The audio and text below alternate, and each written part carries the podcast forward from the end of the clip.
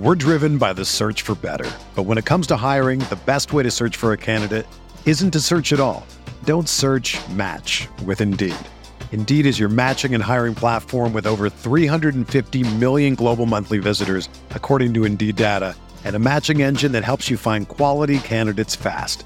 Ditch the busy work. Use Indeed for scheduling, screening, and messaging so you can connect with candidates faster. Leveraging over 140 million qualifications and preferences every day, Indeed's matching engine is constantly learning from your preferences, so the more you use Indeed, the better it gets. Join more than 3.5 million businesses worldwide that use Indeed to hire great talent fast. And listeners of this show will get a $75 sponsored job credit to get your jobs more visibility at Indeed.com slash BlueWire. Just go to Indeed.com slash BlueWire right now and support our show by saying that you heard about Indeed on this podcast. That's Indeed.com slash BlueWire. Terms and conditions apply. Need to hire? You need Indeed. Hello? We're on to Cincinnati. You play to win the game. It was all that Dan Marino's fault. Everyone knows that. When it's too tough for them, it's just right for us.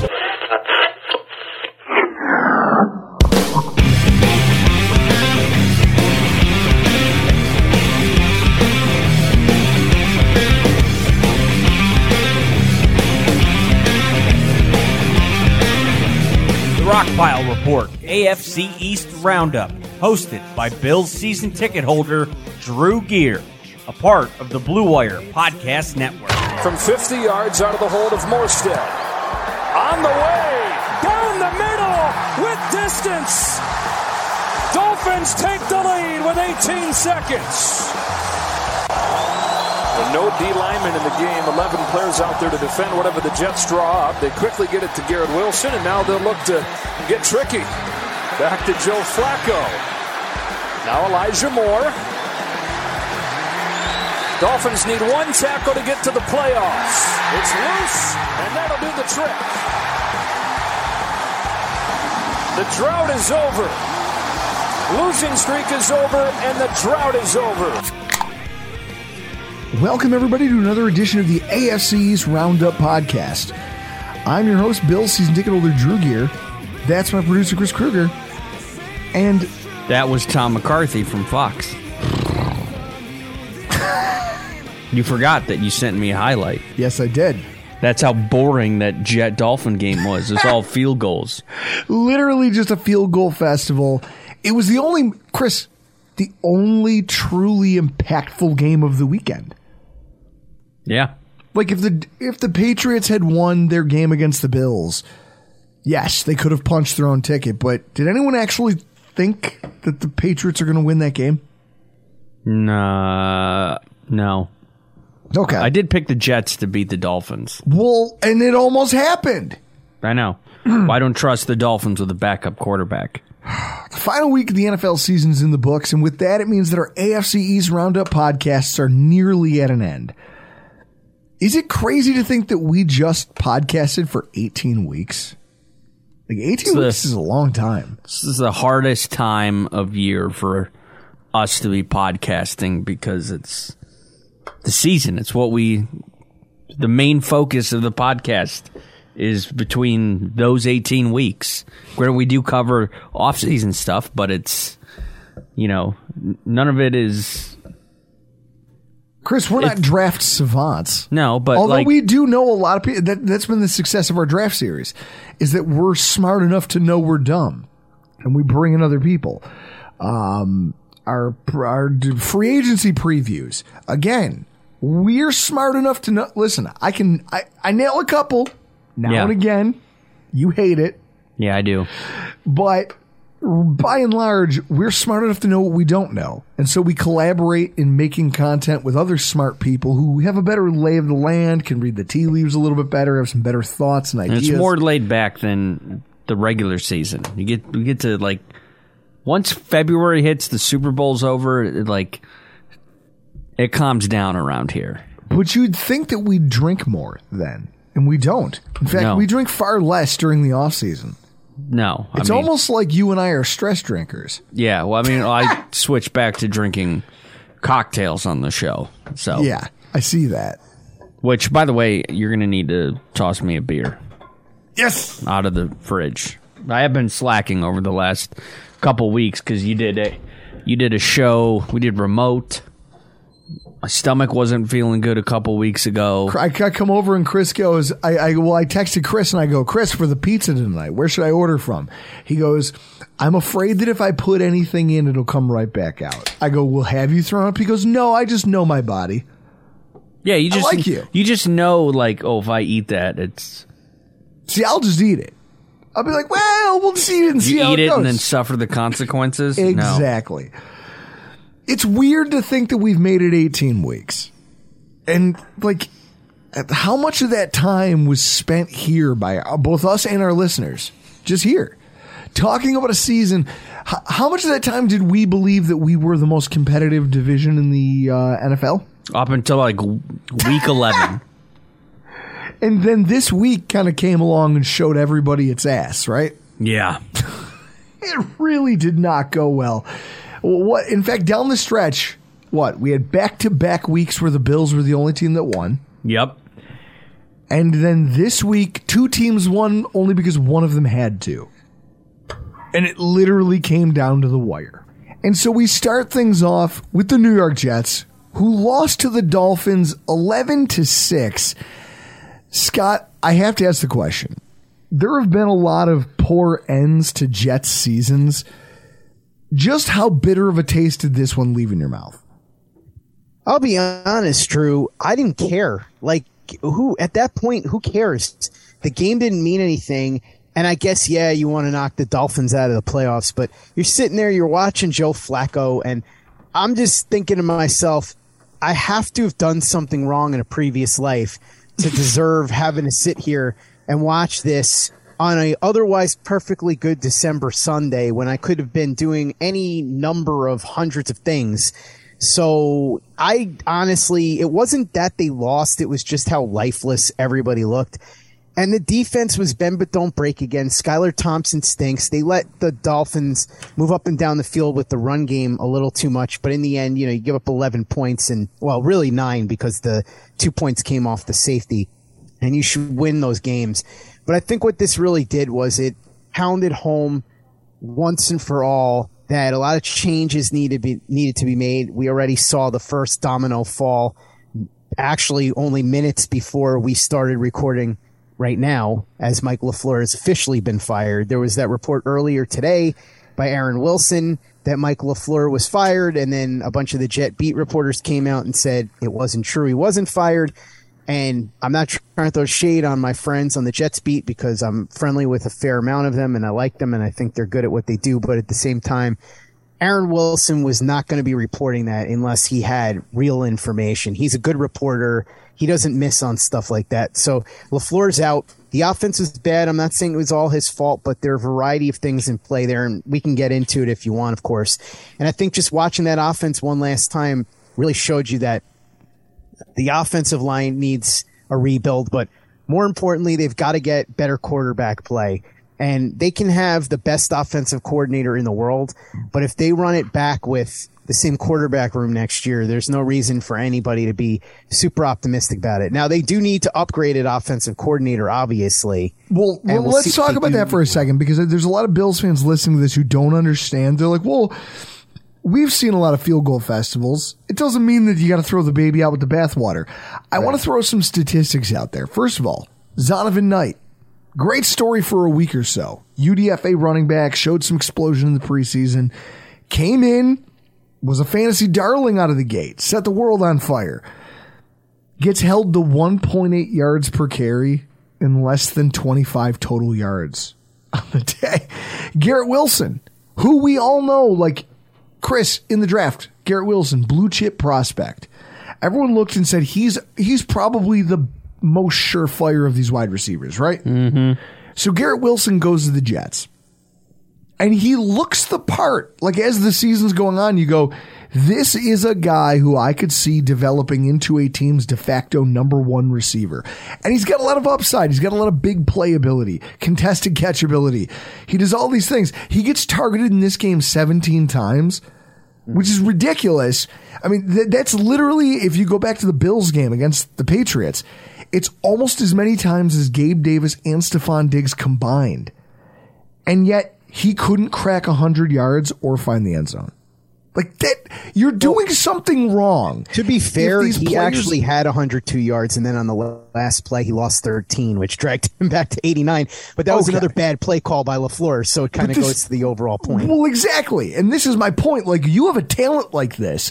He's working his ass off and he's getting a ludicrous number of opportunities. And he can't get to a hundred or a touchdown. Then it's not him. like, at this point, it's not the player. You have to look around and go, who the fuck is throwing them the ball? And who's designing these plays point blank and period? So now my question is with the LaFleur firing in the aftermath of what is just one of the worst offensive performances the Jets have had all season. I don't care so much about the firing as I do the philosophy. And I kind of alluded to this in a tweet that I, I I'm sure Greg Thompson's going to be listening to on your podcast now because we kind of used his point to piggyback off of it. But uh, what does the what does it say about the Jets' philosophy moving forward? Because Michael LaFleur was brought in here to be part of this brain trust that was going to grow a young quarterback. We're going to build a running game. We're going to have we have young quarterbacks, and we're going to foster their growth. To see him thrown out the window almost makes you think that they might be shifting philosophies on what they need at the quarterback position. Correct? There's so much that, that goes into all of this with the quarterback position. And you had mentioned this on Twitter, Drew, that this might indicate that the Jets are looking for a proven veteran. I think no matter what, that that's the way that they were going to go here. Because the rebuild is ahead of schedule. Right. Well, but, but the thing with Mike LaFleur, and I, I have to circle back to this a little bit. Uh, Woody Johnson is a guy who's always valued player feedback when it comes to coaches. In fact, it's what got Eric Mangini fired in 2008 after the team collapsed and missed the playoffs with Brett Favre. He, they, Woody Johnson felt like Mangini wasn't keeping him in the loop. And then when he surveyed the players, he heard way too many negative comments and decided to move on. You heard what Elijah Moore had to say earlier in the year when he demanded to trade Garrett Wilson in his closing remarks at the Monday presser when people are cleaning out their locker rooms said it just seemed like the other teams had figured them out and knew what they were doing ahead of time. And you Yeah. saw the clip of Tariq Woolen on the sideline basically saying, okay, so here's what the Jets are doing. When I see this, I know they're going to do that. There, there was not a lot of growth there. And we can sit here and talk about how bad the quarterbacks were. And look, he was dealt a bad hand because remember, he was handed Zach Wilson, the number two overall pick, and said, all right, you're in charge of, and especially now this year when they didn't bring back a more experienced quarterback guru, so to speak, like a Matt Cavanaugh or John Beck, who were around last year. It was just Rob Calabrese, so I assume is the next to go, and Mike LaFleur. And what Salah said is he wanted to quiet the quarterback room. Okay, great. Now you've put Mike LaFleur in charge of his development squarely, and he got worse this year. He got significantly worse to the point where he wasn't playable at the end of the year and he was getting booed off the field in, in his home stadium. And so when you go back and I'm not gonna lie. I watched that. I watched that Jaguars game, Scott. I'm not a Jets fan. If I was at that game, just for the sake of watching a decent football game, I would have been booing. I might have thrown something on the field. I might have thrown myself on the field during that Thursday I night football game against the Jaguars. If it believe meant that I didn't have to see on any more. Zach Wilson. But but ultimately, what it comes down to is you look at it and you say, okay, Wilson greatly regressed. I mean, not that he was killing it last year either, but at, toward the end of the year, he was at least looked like he was picking up a little bit of steam. That all went away and it got worse this year, right? You read the statistics, and if you go through, you can go through all the stats of how bad the Jet offense was overall this year. And then you, you know, you can make the excuses about the injuries and the quarterback play and all that. But again, Garrett Wilson, you heard comments from him. You heard what Elijah Moore had to say. By all accounts, Zach Wilson and Mike LaFleur are not exactly best pals right now either. So you put all those things together, and then you also have the, the, the fact that the Jets are going to be looking to go out and get an established quarterback now, whether that's Derek Carr or Jimmy G or somebody like that. And you want somebody that you believe that you can trust not only with that guy, but also to develop, either redevelop Zach Wilson or bring in another young guy to develop. And so when you put all of those things together, I think it just became a picture where they looked at it and said, okay, we could ride this out but I think it's in the best interest of everybody to move on. And we'll see. Maybe Matt, Mike LaFleur goes back to San Fran. Maybe he goes and joins his brother's staff in, uh, with the Packers. I don't know what's going to happen now. Maybe he goes but, and just sits down at the beach. You know what? In fact, maybe he goes full Jersey Shore. He likes what he saw over there. He literally just embraces the culture, gets a nice headband, gels his Let, hair like Chris. Let's, let's, hope he doesn't do that. I, I don't want to see Mike LaFleur getting arrested with Ronnie in the situation on the Jersey Shore. But no, they're going to have to do something at quarterback. And I actually, you know, I, there were a couple of ideas that, that I had. Uh, look, my dream guy for the job is Todd Monken. I, I wanted the Jets to hire him in 2019 as the head coach. He was the runner up to Gase, of course. Then you know what happened there. He went to the Browns where he was basically a potted plant for Freddie Kitchens. And then they ran him out. And, uh, is and it bad? Wait, is it bad that you just said Freddie Kitchens and until you said his name, I forgot that he ever held an NFL like head coaching job. Yeah, well, I Browns fans wish they could forget that too.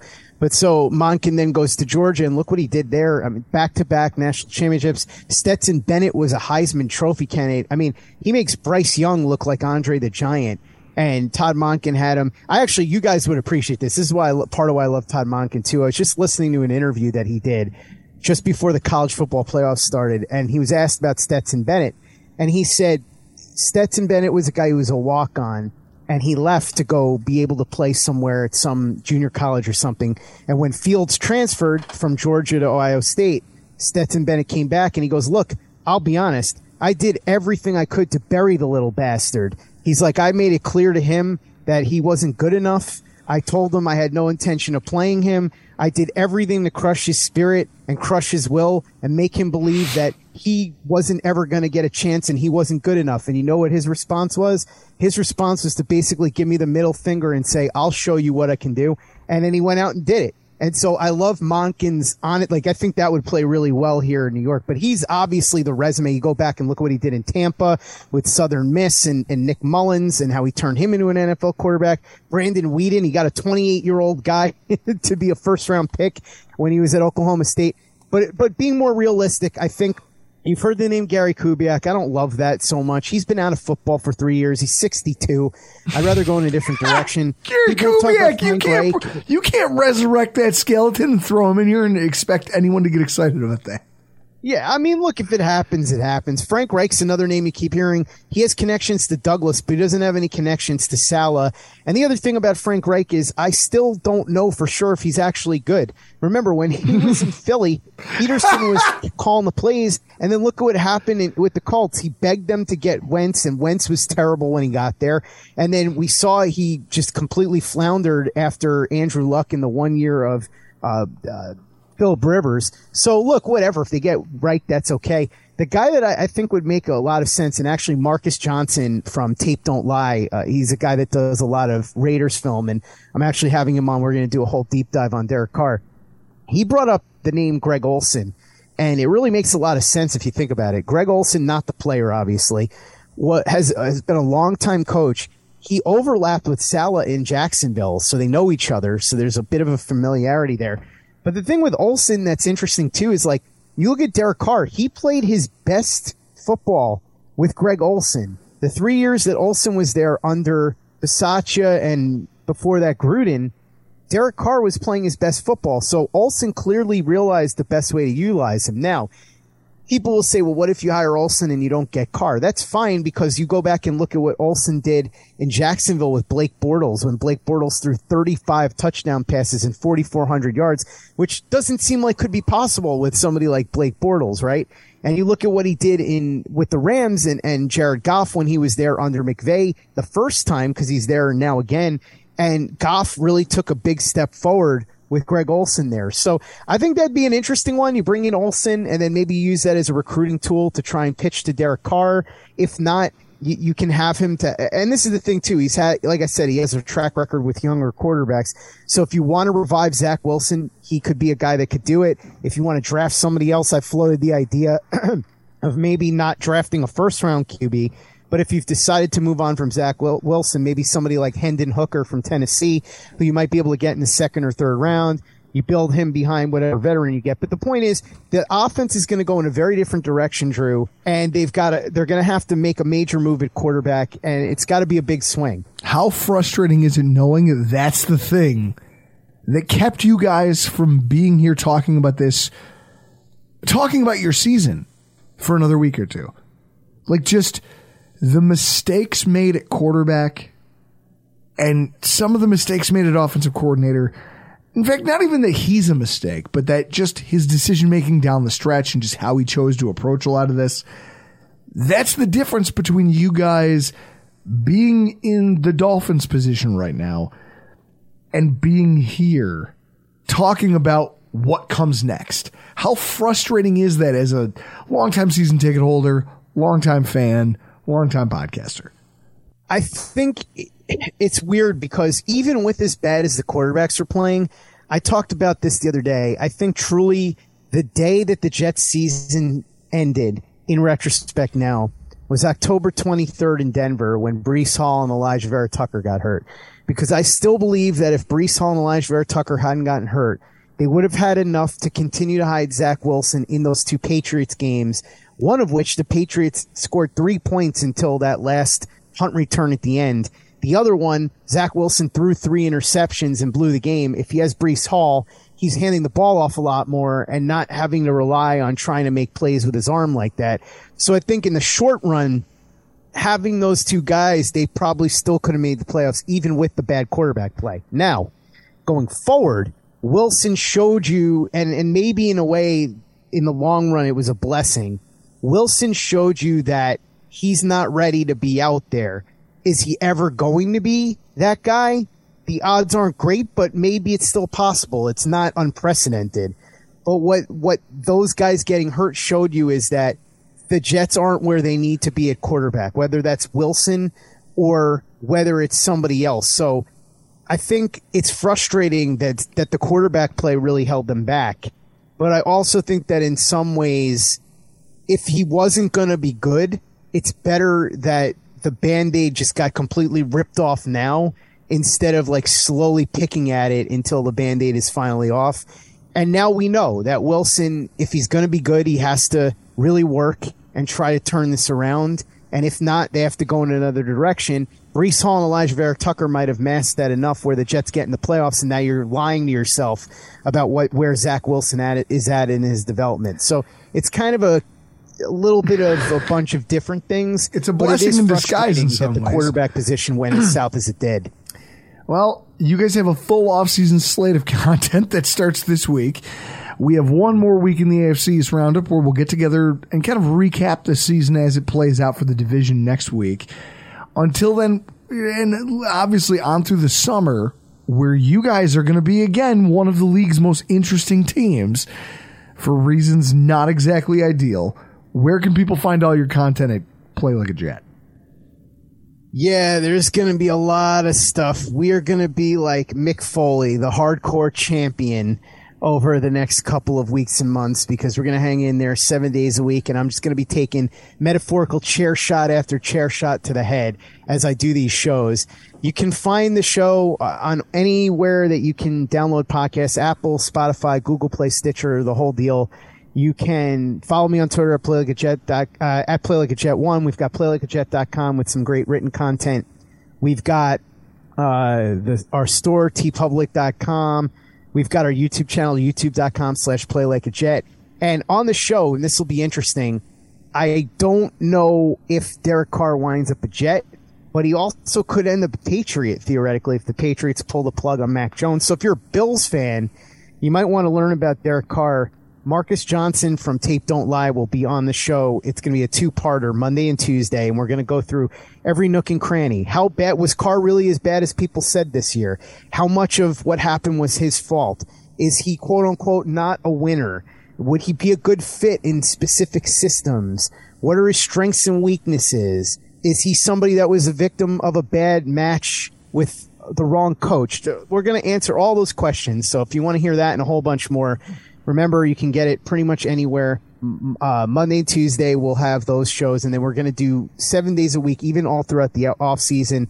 Drew, your season continues. My season continues. The Jets season, unfortunately, does not continue, but mine does. And while uh, I'm, I'm not sure that I, I, would necessarily be behind the Bills winning a Super Bowl because I'll never hear the end of it from you guys, I definitely do want to see them beat the crap out of the Dolphins this week. So we'll start there. Oh my God.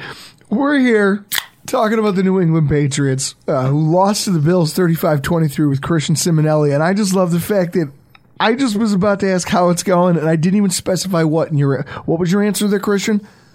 Fucking sucks. he goes, I don't even know what you're about to ask. It doesn't matter. It all fucking sucks. The the 2022 season comes to a close. With it, the Patriots have missed the playoffs for just the second time in the last 14 years. Like, first of all, that's a lot. Like, that's a huge thing to take in. Like, you twice in 14 years and yet you're frustrated.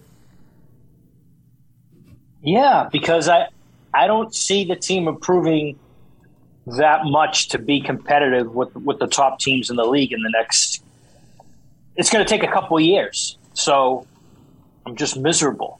Well, I also noticed that you, I'm the only guest that you always crack a fresh Montucky with which just leads me to believe how much you enjoy this segment. it's, like, it's like when you see someone pour a glass of wine to go with the cheese they're about to eat. Oh yeah. I, I, will say I do enjoy our conversations here on the show, and uh, a lot more, a lot more now than I used to enjoy talking about the Patriots. But so is that where a lot of the fan angst is coming from? It's not so much because as an outsider, it's hard, isn't it, Chris? like you look at a team that has literally set the standard. Like they they are the definition of NFL dynasty. No franchise has ever done it or ever will do it again. What, seven rings? Did you guys get to seven? Six. Six. Okay. Six rings with a Hall of Fame coach, Hall of Fame quarterback. Unheard of. No, I, I, like, the whole franchise of the Pittsburgh Steelers has six rings. And you guys had it in a 20 year window with two guys. That's ridiculous. And so, as an outsider, it's hard for a lot of us to have have and find sympathy for Patriots fans who are upset now, because we look at it and we go, "You guys have had all of these successes. For you, it's not about the loss; it's about the trajectory." Is that what you're trying to say? Yeah, I, you know, I, and I think I've said it before in this podcast that you know, for the past decade, it was where are we playing the AFC Championship game? Is it going to be home or away? 13, 14 win seasons, roll out of bed. That that's what we've come to expect. So, you know, if you want to say, "Oh, you're a real spoiled," you know, pencil child, I agree with you because um, that was it. You know, it just became to be the norm. Um, and now, you know, you're getting taken out of prime time uh, Sunday night games. You, you get, you, you, know, you, you're losing on a last play of a game. Um, you go into uh, what was already going to be a hostile environment. Let's just kick it short, you know, or like so like two yards in the end zone, and let's just have Hines, you know, return it, and let's just have the house come down you know, that the house wasn't coming down anyways. And then you know what? We'll kick it to him again, and he can do it again. All right, here here's something I want to know. We're talking about this game that just happened on Sunday. Obviously, a lot was made about the Bills' opening kick return for a touchdown. Electric play. Chris, it's something that our fan base is going to be talking about for decades as a non Bills fan, not just a non Bills fan or like an uh, just an objective outsider, but as someone on the opposite side of that, what was it like watching that play just kind of play out? All kidding aside, I was watching it. My wife is sitting next to me, and my wife goes, "Oh my god!" And and and, uh, and she just looked at me. She goes, "She goes, wow." She's like, "You kind of got like a smile. Like, why are you smiling?" I'm like, honestly, I said as a sports fan, how can you not like that? like that is one of the coolest plays I've ever seen. Like you just you just couldn't get a better moment like that. If you want to describe sports to somebody, tell them the situation going into the game. If somebody knows anything about sports at all, knew, knew nothing about what happened the week, that play, how, how could you not appreciate that? I mean, it was just an awesome sports moment. It really was. No, it's it was, and I'll tell you what, being there for it was. Oh, I bet. I mean, there was people crying. There was people oh, hugging. Oh, it was it was it was catharsis just in a moment. Like it was like someone snapped their fingers and they were like, "All right, we're doing this thing still. we still we still got some juice. Let's do this fucking thing. There's a lot of football to be played." And it really did just bring everybody back. Now, wasn't your head coach in tears? Oh my god, they showed like I didn't know that until Yeah. I rewatched the game. But you look at him and he's trying to fight through tears, and he's just like Yeah. he's he's holding up the one to his guys, like, "Hey guys, we're kicking a field goal. We're kicking it, so get out there." And he's got tears in his eyes, like I have to. He's clapping because he's like, "I got to maintain." Because I need my guys to maintain. We can't get wrapped up in this. You know, it's funny. I I made a corollary. Uh, well, it's funny. There was a moment early in my life. We go bowling. And bowling's a team sport. You play multiple games. You don't just bowl a single game of bowling, you bowl three games. And then that makes up the total match. And then whoever wins the most games we, you know, gets the points. So we show up at this bowling alley, and my buddy bowls his first 300 ever. First ever. And it happens to be this dump of a bowling alley that is offering dollar. There's a sign that says, ask us about our dollar shots. So we go to the bar because now everyone's celebrating because everyone's pumped. They just got to watch a 300. And my buddy asked him about the dollar shots, and it's slow gin, something called Tia Maria, and like some obscure brand whis like flavored whiskey product. They won't even call it whiskey. It's like a whiskey product. It's almost like government cheese of booze. and they're selling it for a dollar a shot. He proceeds to buy $76 worth of these things. Our whole team gets annihilated. We lose the other two games and end up losing the match.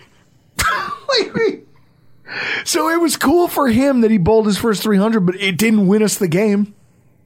In fact, if anything, it actually, we let the emotion get to us and it just, we crumbled. I like the fact that Sean McDermott had to fight his own emotions to try to keep this team on the rails. And he's like, look, I, one play at a time. It's, it's, it's a game like, I love that fucking guy. And I love moments like that. I also like the fact that you guys didn't just go to sleep because that's it. You could have. The Patriots showed a little bit of fight in this one, and that has to make you guys feel good, doesn't it?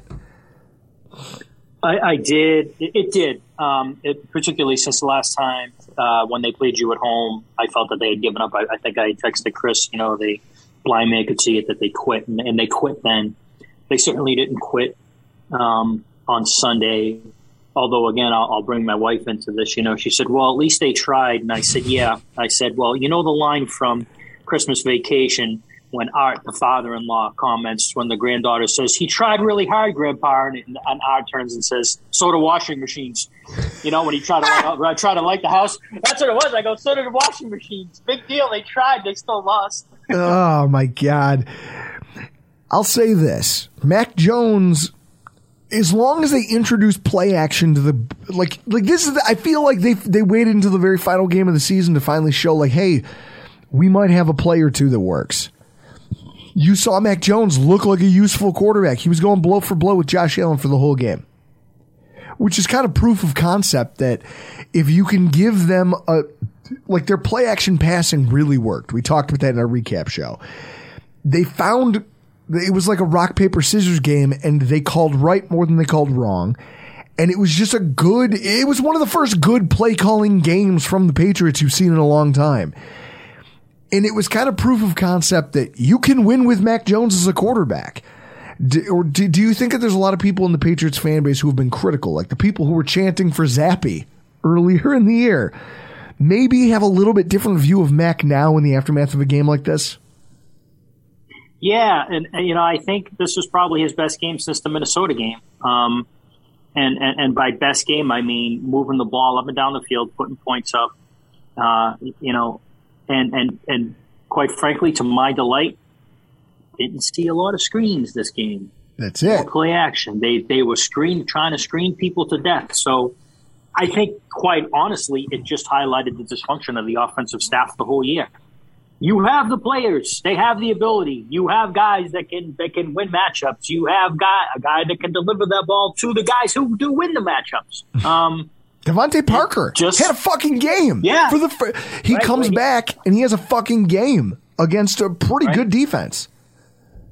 Yep, yep, sure did. What do you Um, What do you think about his Meyers, future? Too, well, what do you think about Um, those guys' future? Because DeVante Parker, I don't know, Jakobi Meyers, he seems like he seems like it's one of those situations where if he were to go to another team, right?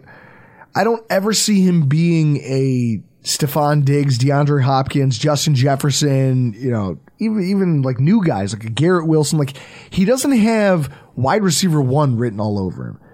But I could picture him being a great Roddy White to a Julio Jones somewhere in the NFL.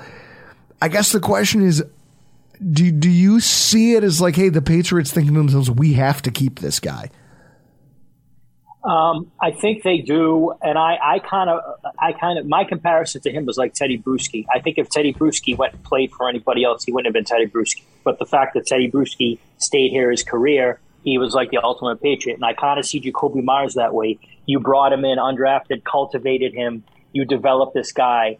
The question is, is he going to leave for more money because the wide receiver market isn't that strong this year in free agency? So is he going to get an offer that's simply too good to refuse, and the, and the Patriots going to be willing to keep him? I'm willing to keep him and to pay him, but he's definitely out of slot, like you said. He's he's definitely more of a three, not one or two. Um, if you bring in another guy, and there's been a clip going around that Bill is like, you know, basically gave DeAndre Hopkins a tongue bath uh, when they played Arizona. You know, you're great. You know, you're going to lead the league in receiving despite missing half the year. I love you. It's like, this is how I do it, Coach. I love you, Coach. You know, like there's been that. So people are already like fantasizing about that. Um, but I love Meyers. I hope they keep him. Um, I hope they keep uh, Jonathan Jones on defense as well, and they get a top flight corner. Um, DeVante Parker, I like. I think he, I think it's a, a. I think the guy that they drafted in N'Keal Harry is what Parker can be. That big guy who can go down the field and get jump balls. So I like both of them. I'd like to see them in a competent system and see what they can do. Uh, but I mean, we definitely need to get faster at that position. I'll say that. And those guys aren't exactly lighting the world on fire when it comes to the speed department. So the Patriots season's over. You've you've missed the playoffs for just the second time in 14 years. Where do your rooting interests lie when it comes to this weekend's games? Well, oh, look, I mean, you guys obviously have a cakewalk. Uh, you know, you, you're playing, uh, you know, against the team in, in Miami that doesn't have their starting quarterback, and like half the guys are on the injury report. So, you know, you guys should get your bye week this week. Uh, you know, which is nice at home. I'm, you know, I am. I'm rooting for you guys. Um, I don't necessarily mind Mahomes, but I, I'd love to see you guys take it over the top. I really would. Um, and obviously for my boy, I mean, look, look for me, the dream scenario. You know what the dream scenario is for me. You know what the dream scenario is for me. The Buffalo Bills versus the Tampa Bay Buccaneers. oh yeah. Oh, that would be great. I just want to see your head explode. Oh, it'd be phenomenal to see your head explode after you win the championship game, and then you say, "Oh my God, we have to go play Brady." Oh my God, Chris, can you imagine though this year's Tampa Bay Buccaneers, the Bills playing them in the Super Bowl? Josh Allen's never beaten Tom Brady. Just uh, all the dragons he's slayed, all the rev- like this game this year. It's funny you say that because this year we've talked about the narrative being the revenge tour year, and just how many wrongs we've righted in this season. That would be the ultimate moment crushing Tom Brady in the Super Bowl, doing to him Right. what you guys Yep. did to Patrick Mahomes in that Super Bowl, and just dog walking him right out the door, and having like it would be. I'm a petty man. I would be. It would be like if I just ate a whole pound of wagyu. Like I would have to lay back and digest that game for a whole week. I wouldn't go to work. I wouldn't leave the house. I would just be rewatching the game and drinking. Ah, Christian, it's been a great season. We're not done yet. We have one more show where we're going to put a bow on the whole thing. Where can people follow you on social? Where can they kind of, again, interact with you and help enjoy what is the Patriots fan experience? Oh, you can find me on Twitter at Chris with a T I A N, and um, you know you can follow me for all your uh, sarcastic Patriot takes. I I did call for Bill Belichick's job earlier in the week, and uh, that led to some uh, vitriol and hate tweets and hate mail, and people hate sliding into my DMs. So, but I welcome everybody. It's all in fun. We're driven by the search for better, but when it comes to hiring, the best way to search for a candidate isn't to search at all. Don't search. Match with Indeed. Indeed is your matching and hiring platform with over 350 million global monthly visitors, according to Indeed data, and a matching engine that helps you find quality candidates fast. Ditch the busy work. Use Indeed for scheduling, screening, and messaging so you can connect with candidates faster. Leveraging over 140 million qualifications and preferences every day, Indeed's matching engine is constantly learning from your preferences, so the more you use Indeed, the better it gets. Join more than 3.5 million businesses worldwide that use Indeed to hire great talent fast. And listeners of this show will get a $75 sponsored job credit to get your jobs more visibility at Indeed.com slash BlueWire. Just go to Indeed.com slash BlueWire right now and support our show by saying that you heard about Indeed on this podcast. That's Indeed.com slash BlueWire. Terms and conditions apply. Need to hire? You need Indeed. I love this shit. Guys, we just literally came back from break talking with uh, Joey here, or Vero Delfino. Formerly known as Vero. Talking about the Dolphins who beat the Jets 11 to 6 and qualified for the NFL postseason. Now, Joey or Vero, depending on Whatever the fuck my name is. yeah. depending on who you feel like calling yourself on Twitter today. First of all, I love the fact that we did a show with you back in like 2016. Back when Gotta be, yeah, I was about to say it's gotta be fucking seven years ago. at least. back when you and I were both taking this shit seriously. Like, you came on our show Oh, and you minded your stop the- P's and let's Q's. stop the presses right here. Let's stop the presses right here. You minded your P's and I've never, Q's. I have never taken no shit seriously, so I don't know. I'm not sure where that's coming from. No, it's when we were both. I had just started inches. Yous had just started uh, Rockpile, uh, but the ch- my channel had been going before that. Before inches, it was fucking Finn's look, orange and aqua. Yes. The, Yes. the Finn's broadcast. You guys remember Ron? Yes, Yeah, Ron- I'm. There was there was a whole there was a whole pre inches history. uh, Yeah, Ron Inches- blocked us. yeah, you know Ron blocked us on Twitter. Ron does some a, a, a lot of funny shit. On Twitter, So I love him anyway. Well, well, the funny thing is though, I, I was like, someone sent him a screenshot of this because it's gonna you're- it's gonna drive him nuts. And I sent a tweet and I was just like, yeah, I think Miko Grimes was right about this guy. And I was like, I know that'll chap his ass. He'll see it. And then one day he'll forget and he'll unblock us, and I'll be like, dude, come on, let's have a beer. So here's what I love about you. You came on, you did our show. We all ran it by the numbers because we were all really trying here. You let seven years go by before you invited me back. Hey, no big deal. Well, We'll talk about that some other time. Well, no. What we'll talk about is you developed the you- you figured out what this thing was eh, before we did, which is just hey, we drink and we fuck around. That's what this is. I thought you were like trying. I thought you try to do a serious show and talk about football and shit. You know, I don't even talk about the Dolphins on my program. oh, I know. I listen to your program. That's why I know. That's why I love you, Joey. It's you, it's not a show. It's not a show about the Dolphins. It's a show about people fucking around who happen to be Dolphins fans. Exactly. And that's what I love about it is because you're not X's and O's. You're not sitting here trying to be Walter Cronkite. You do what you do. And it makes me laugh. You on Twitter make me like you just found out off air that I actually follow follow you on Twitter. Why? Because you make me laugh on a daily basis. Something I mean, you are do you trying is- to date me or something? What the No. fuck is going on here? So this is what I'll say. First of all, I knew your name was Joe. First of all, Vero Delfino. It's stupid. Where the fuck did you come up with that and what is it? That's not fucking stupid, guy. True Dolphin in Italian. The fuck are you talking about? It's stupid. Stupid. It, no, I need it. Look, about the time I, I invented Vero, I guess. I needed. You know, I was doing real fucking bad.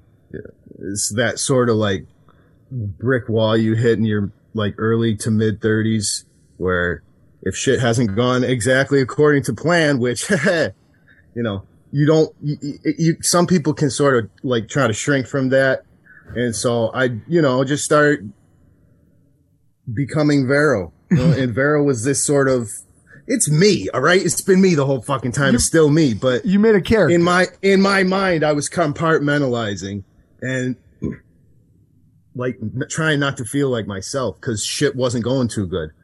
But uh See, and and, and see, shit's going shit's going better now, so I, I don't need that sort of whatever that was. and I love It It was cool, and people are, are still fucking. They're perfectly welcome to call me Vero. They still will.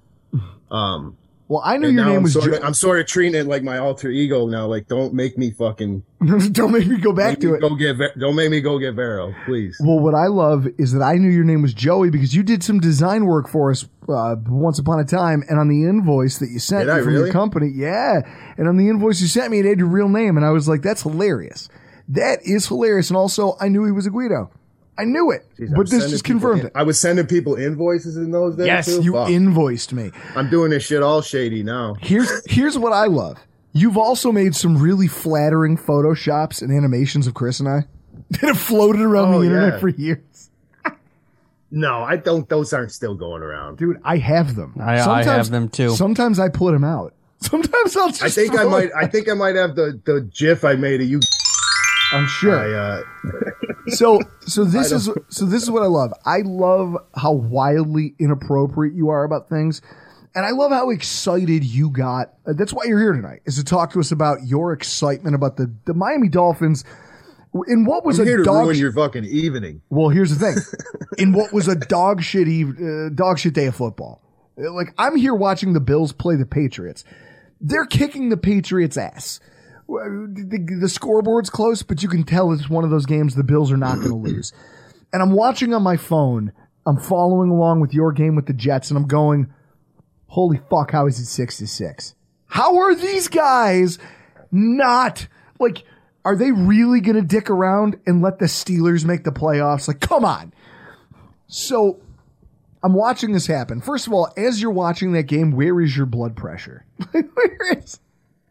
I'm telling you, I turned over a new fucking leaf. It's not me anymore. It's a different me now.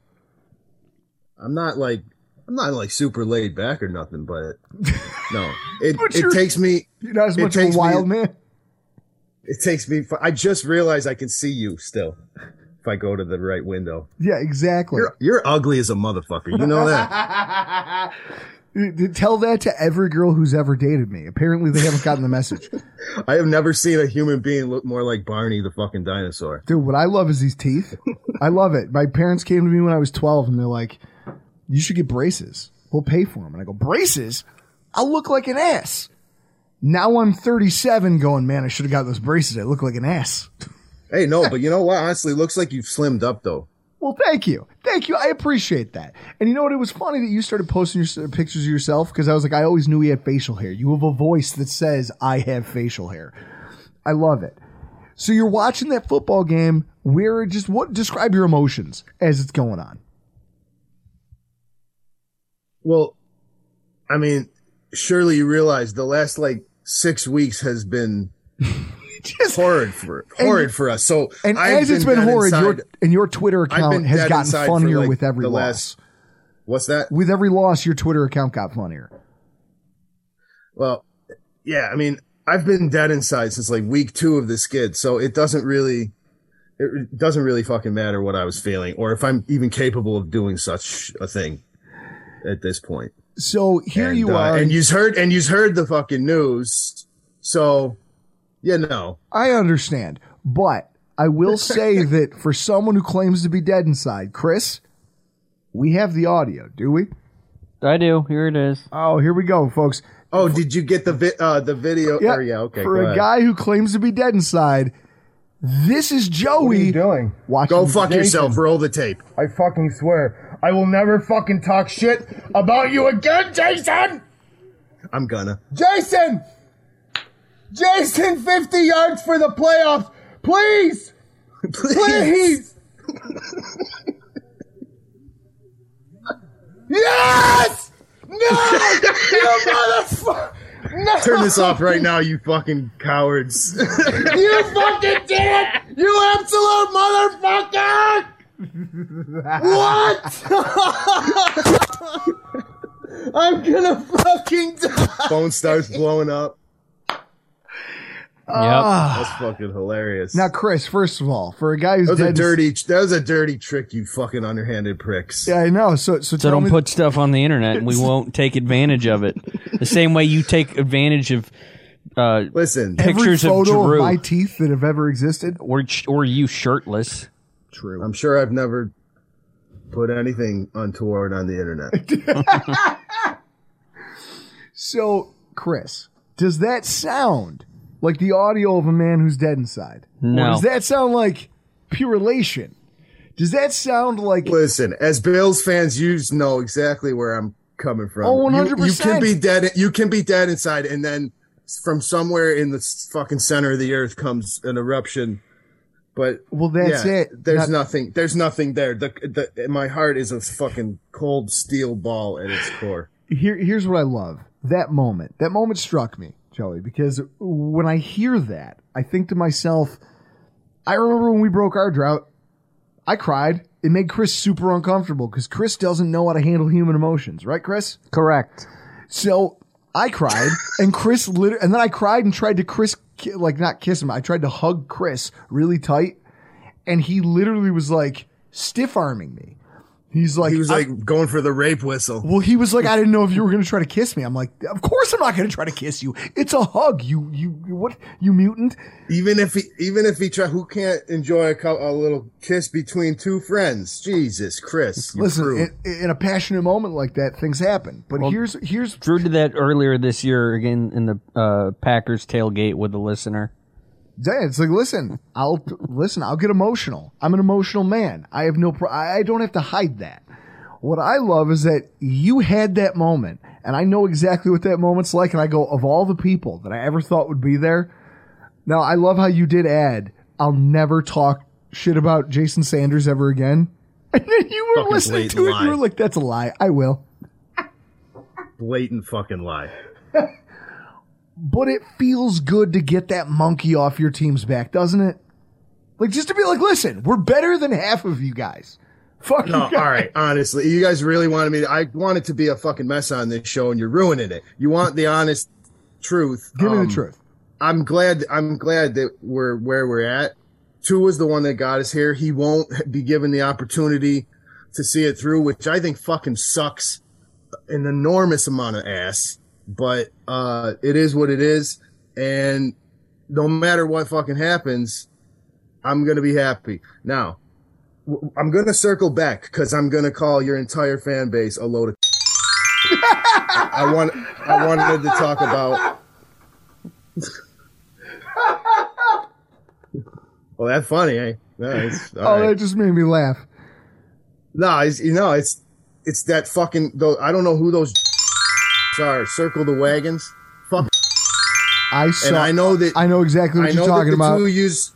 Yeah, no, I gotta address your fucking fan base though. Twenty thousand followers on that shit, and I left the GIF here running so I'd stay mad over this shit. The one with the factory through the factory. oh no, Is not through the factory. It's where they're it- ca- it's where they're carrying Spider-Man through the train. funny? I- Is it objectively funny? Yes, but in context, I fucking have nothing but poison for these motherfuckers. Like, Now, now, folks, for I those of you saying, listening, for those got- of you listening who can't see what he or don't know what he's talking about, oh, they th- fucking. there, there, there's a podcast out there that tweeted out a picture. It's a GIF of the moment from, Sp- I believe it's Spider-Man Two. I don't know, but it's where Spider-Man is being carried down the train, oh, unconscious. That's from a movie. Yeah, it's Spider-Man, and they're I thought it carrying. was a video of some factory workers having fun. No, it's it's them passing him unconscious back through the train Oh. because his mask came off. And so they basically tweeted out they're like, "Oh, it's the Miami Dolphins sending Tua out there to start this game." It's important. poor That's what I taste. say. It was an objectively funny. It's an objectively funny video, but the context of this shit. Well, and yeah. the fact that that account has twenty thousand followers and like almost exclusively the replies or the quote tweets or whatever are laughing and some to an injury memes and like seriously, fuck. I, I, I honestly, I'm not gonna fucking tolerate that type of shit from no Bills fan, no nobody. No, You know, and as decent people, I just have to tell you and maybe some of your listeners, you're in the absolute minority in you're fucking trash can fan base. And I will say I understand your vitriol because Not that, not no, that no, no, the. Dolphins fan, not that the Dolphins fan base is any good because nobody made such a claim. I'll say this. I'm not going to defend. I'm not going to defend that. In fact, what I'll say Seriously is, though, Happy Damar's okay though. Well, exactly. But this is the thing. I just watched a guy almost die in a football field. It has, we've talked about it openly, it has fundamentally changed the way that I look at some of this stuff. Because Well, yeah, I know I some mean- of these guys. I'm fr- like, I have their phone numbers. I talk to some of them. And so to know that that's like a thing that they now have to think about and they have to walk around with. And you think to yourself, like the perfect example, the Bengals right tackle twists his ankle and he gets hurt in this football game that realistically shouldn't have had to be played by the Bengals. Like they shouldn't have been playing their starters in the second half of that game, but the way the NFL chose to handle this whole situation, it forced it. And my first thought, now years ago, you could go back years, Chris, how many horrible things have I said? About play. I remember talking about Tom Brady and going, I hope, I hope his next vacation he steps on a heroin needle in the beach and develops an addiction and can't play football anymore. I said that. That's a real thing that came out of my mouth one time. I now see this through a whole different lens because it's been made real, right? You realize these are people. And I always kind of knew that, but it, it drives it home that these are dudes with lives and kinda knew they families and shit. people. So then what happens is everyone here in the Bills fan base has this moment and then it's gone. And like I see that ankle injury and I get literally I'm like, "Oh my god, I hope that guy's all right." Like he's limping Yeah, a lot of, a lot of the, your friends over there, and they- for a lot of they people got short. They got it- short ass fucking memories, and that's it. I'll it wore you. off very quickly and it was really disappointing to me to see that. Like it really was. But you know, it's regardless. Literally, I fucking hate the Buffalo Bills. I I hope everything bad happens to you, seriously. But in that specific instance, and for the entire week until it was clear that he was going to be okay, which by the way is fucking in, unreal. Uh, I've never once felt like if the Bills went on to win the Super Bowl that I any part of me wouldn't mind, but if I can imagine Damar putting on a ring, I don't give a fuck if you, if it happens for you guys this year. Honestly, do not give a fuck. Um, I love that dude. Thank you. See? that, Thank that, you. That that being said, Here we go. the Dolphins' chances are astronomically low here, but uh biggest pressure game Bills have ever played because if it's even remotely close, your whole franchise is a fucking fraud forever. I I'm talking about I I'm talking that. about remotely fucking close. I love that. Right. I respect your opinion on it. And before we let you go, I just want to regale our listeners with this. If you ever doubt this guy's passion for his team, he made a bet. Not even a bet. He made threats. He made it threats. was like a it was like a bargain. It was basically like, listen, I'm going to bargain with fate that if this thing happens and they somehow, amidst this five game skid, make the playoffs, it's peens out for the playoffs. And he uploaded a picture, an inappropriate picture of himself as Oh, a joke. highly appropriate. as a joke. And how many people downloaded that? It wasn't a joke. How it many- wasn't a joke. You guys obviously didn't download the picture. It was Of a literal not. picture of my. It was not a joke. It was not a Rick roll. But that's my point, and I knew it was I gonna literally be. took a fucking picture of my and put it on the internet because I give that little of a fuck. And this is what I love is that when you did it, I was like, like I saw your tweet and I go, this guy is a maniac. I love him, but he's a maniac. And then you came You back later want, that you day. guys don't want to see my DMs this week. and they, oh, I'm sure. And then you were like, 130 people. You're like, who are these 130 people? Baby, it's up to 160 now. You're, you're, That's not like that's not like tweet interactions. That's fucking that's people who click the click. link. They link, click. click, download. and you made no bones about what it was. And these Well, people clicked. I, I I do like I I do I do like that the person.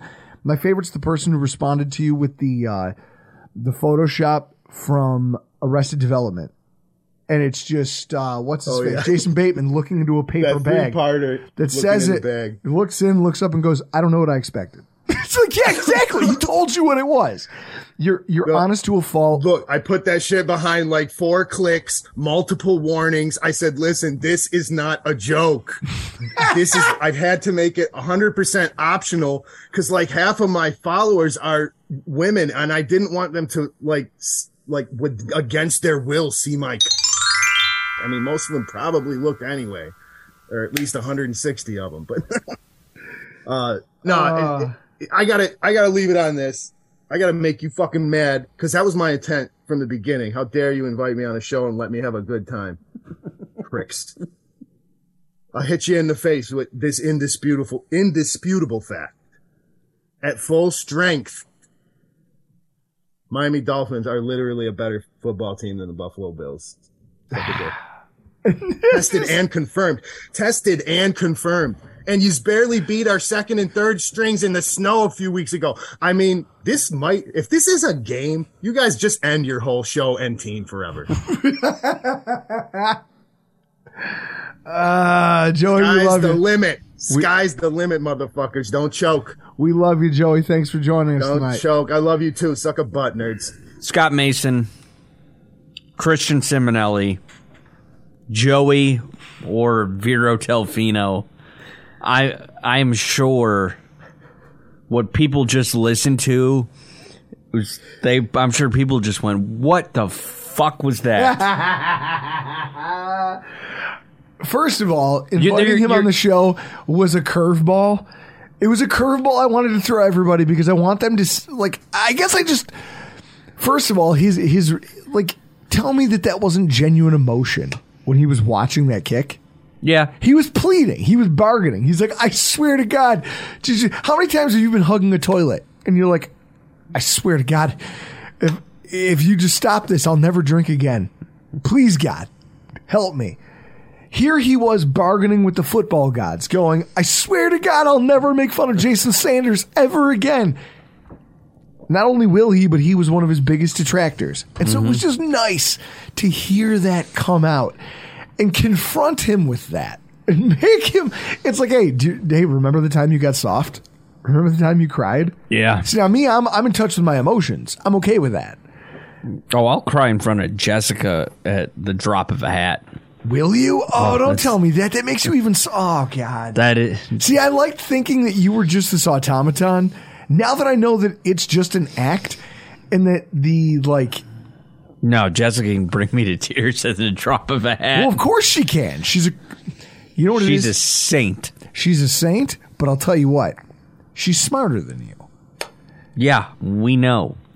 and better looking than you Yes, we know. And just better than you in most ways. We know that. So it makes sense that she can break you down a little bit. Oh yeah, it's, we've had it before. So Mm. So, Chris, do you have a uh, wrestling? Uh, what do you want to call it? An analogy? Because mine was the oddities.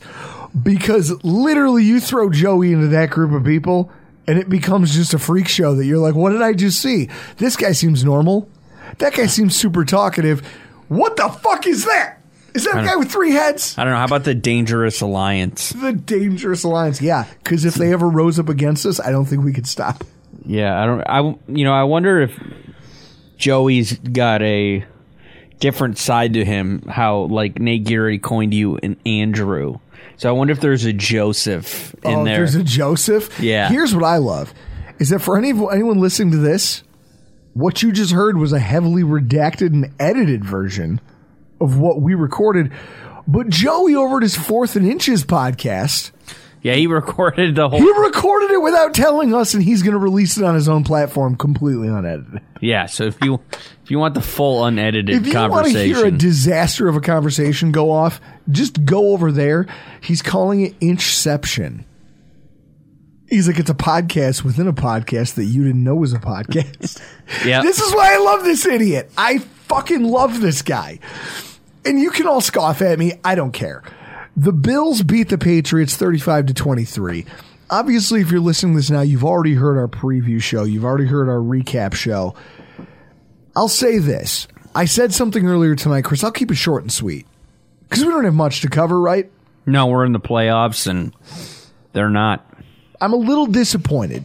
And Vero did Joey Vero, whoever he wants to call himself this week. He he hit the nail on something. I'm a little disappointed. And I mean I shouldn't be because I know people are garbage. Right? Like by and large like th- this Damar Hamlin situation, I walked away from it going, I think that this has improved the way that I see other human beings. Just in terms of our ability to accept like to, to be humans to each other. And I don't know. Then I turn around and I watch. It's like, okay, well, Damar's doing well. He's getting better. He's live tweeting games and things are. And all of a sudden, it's fun to poke fun at players' injuries again. And it's fun to talk about, like, to his point, a certain gift that was trafficked around in a tweet about how, like, oh, look at this. It's them trotting out an unconscious guy to go play quarterback. Chris, I don't find that funny. Mm-hmm. Like, I guess that this thing, and I'm a little disappointed because to me personally, this has changed the way I watch football. It's changed the way I feel about it. It's changed my approach, I guess, in terms of how I see. Because, like, we've talked about it. I already see athletes as human beings. I don't see them as deities. I don't see them as someone to be put on a pedestal. They're just dudes. And I guess the rea- the other side of that thing, the, the other shoe that had to fall was that they're dudes. You know, I used to say like, oh, they're just dudes who have a cooler job than me. There are also there are also dudes who put their physical well being on the line for something I do as a hobby, something that I watch to fill up the dead space in my weekend. Well, that's not true. It's something that I do and that I watch and I subscribe to because it gives me something to like. Chris, football is ingrained in my life. Yeah, it's a part of like they t- they talk about don't make your hobbies your personality. I can't. It's like when you look at Iman, grilling and barbecue is just a part of who Iman is. Correct or incorrect? It is who he is. like it's a, it's not all he is. Like Iman, if you ever want to get down to it, he's a lot like Shrek in that they're both onions. There's a lot of layers. You just peel it back. Yeah. He's also a GNR fanatic. He's also been on TV. He's been at the center I need to of ask. reality I don't know if I've ever asked him his uh, opinion on Velvet Revolver See exactly like he's he's a music aficionado. because I, lo- I love VR in high school. That was my jam. You you look like a Velvet Revolver fan. I bet you you had one of those short sleeve T-shirts, didn't you? No,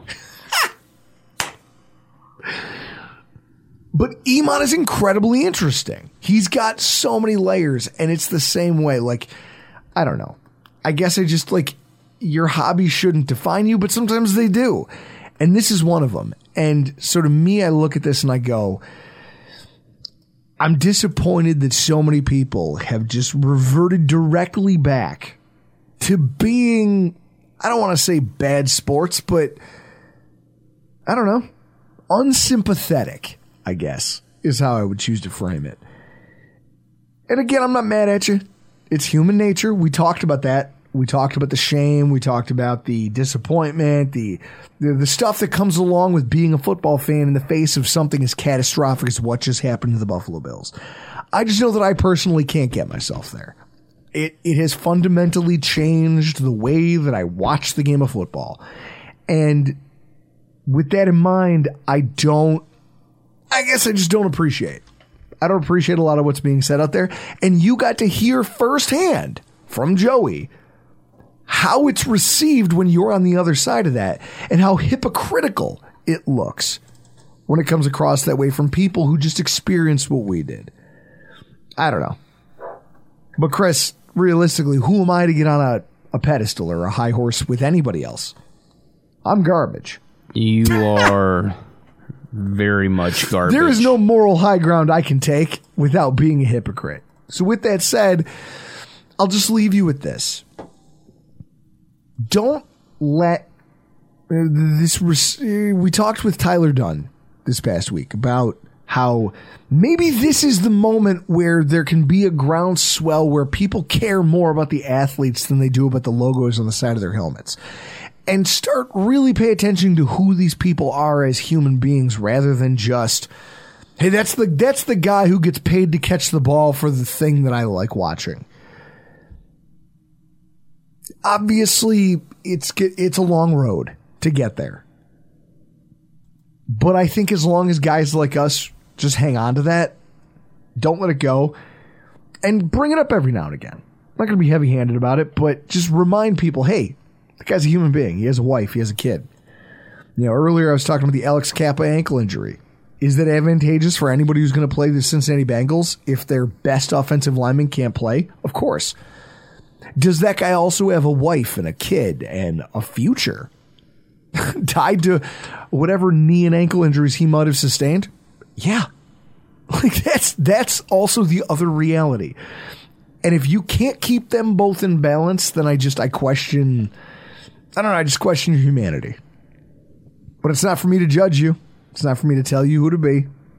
Chris, I I'm a terrible person. Yes. I, I just pick and choose my spots.